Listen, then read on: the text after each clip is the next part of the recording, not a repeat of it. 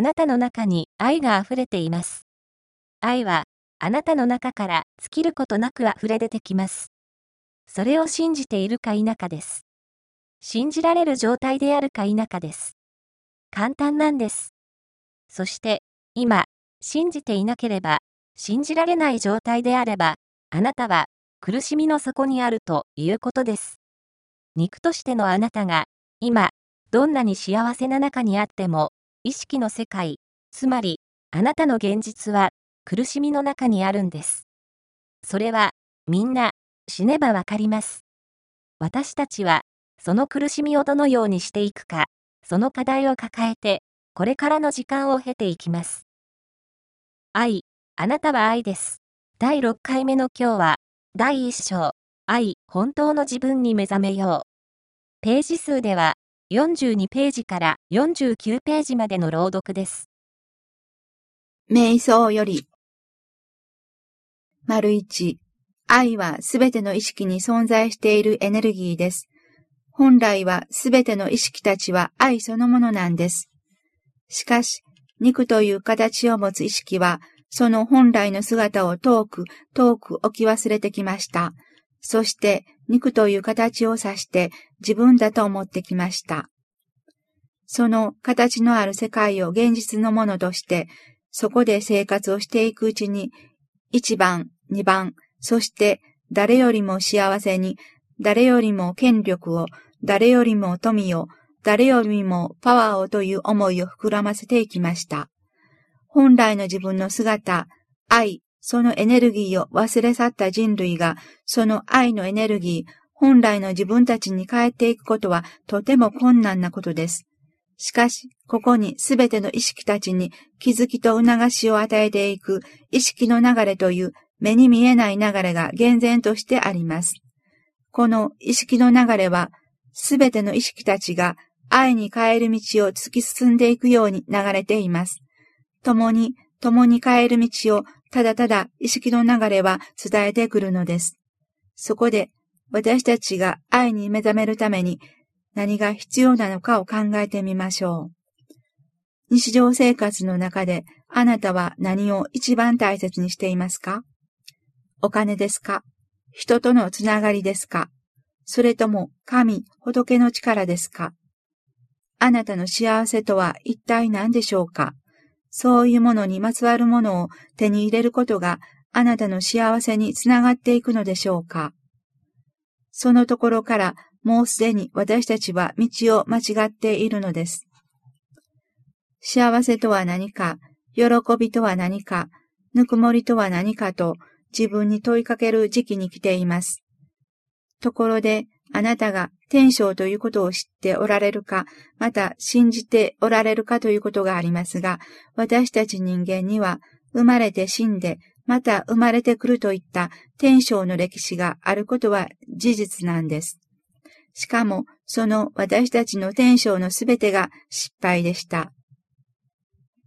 すべてを捨て去って、つまり本来の自分を遠くに遠くに追いやり、偽物の自分たちばかりを大きく膨らませてきた時間、それが私たちの何億年もの天性でした。そんな数知れない自分の天性、自分の失敗の天性から、どうぞ本当の自分を知っていく方向に、今世こそあなたの心を向けていってください。数知れない天性は、あなたの心の中で明るい日差しが差してくるのを今か今かと待ちわびています。そんな心の叫びとでも言うのでしょうか。心からの叫びに耳を傾け、心を傾けられるような人間に蘇ってください。ぬくもりと優しい愛あふれる思い、そして喜び、それが私たちの本当の姿です。本当の私たちは愛のエネルギー、愛のパワーに満ち満ちています。愛を全く取り違えてきた私たちだったことに、一人でも多くの方が、そして一日でも早く自分の心で気づいていくことが待たれています。丸にあなたは愛です。このメッセージが、どなたの心の中にも絶えず流れていることを知ってください。私たちは心の中に愛、喜びのエネルギーをたくさん、たくさん持っているんです。その喜びのエネルギーをどんどん、どんどん吹き出していってください。日々の生活の中では、あなたが作ってきた凄まじいエネルギーが飛び出していくでしょう。しかし、それは本来のあなたは喜びだからです。あなたが愛だから、だから愛のエネルギーであるあなたが間違い続けてきたあなた自身を解き放していくんです。あなたがあなたを解き放していく喜びの道、それが私たちの人生でした。肉を持ってきた人生でした。数々の伝承はそのためにありました。あなたは愛です。私は愛です。ということに目覚めるために私たちはこれまでたくさん、たくさんこの地球上で天章を繰り返してきました。その一つ一つが愛に目覚めるための時間と空間でした。丸三、自分を救っていくことができる力、パワーが自分の中には溢れている。それがあなた自身です。あなたの中に愛が溢れています。愛はあなたの中から尽きることなく溢れ出てきます。それを信じているか否かです。信じられる状態であるか否かです。簡単なんです。そして今、信じていなければ、信じられない状態であれば、あなたは苦しみの底にあるということです。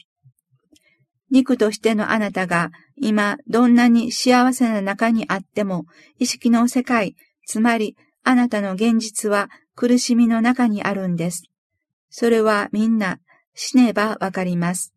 私たちはその苦しみをどのようにしていくか、その課題を抱えてこれからの時間を経ていきます。そんな中であなたの中の愛、本当のあなたはただ待ち続けるだけです。その本当の自分に思いを向けられないということは、自分に冷たい、冷酷無慈悲な人間だということになります。自らを苦しみの中に沈めて平然としているのだから。優しい微笑みをたたえながら、周りに施しをどんなに与えても、本当は冷血人間です。表面上の形だけで判断してはいけません。私は自分に優しいです。何としても自分の中を救っていこうという決意を秘めて生まれてきたことを知ってきました。母のぬくもり、母の意識は私の心に十分に届いています。だから意識の世界にある私は逆戻りは絶対にしません。後ろ向きになれと言われてもなりません。私は私の中の愛が私を引導していることを心で感じています。だから私は、私の意識の世界は、もちろんその中核からそれるはずはないけれど、肉の世界における、いわゆる一人の人間としても、人の道というものを踏み外すことはありません。本当の愛が心で分かってきたならば、そんなことはしないんです。できないんです。するはずがないんです。だから人間がみんな自分の中の愛に目覚めていけば、規律、規則、道徳等々は無用の長物ということになります。そのようなもので自分たちの心を縛らなくてもいいことが分かってきます。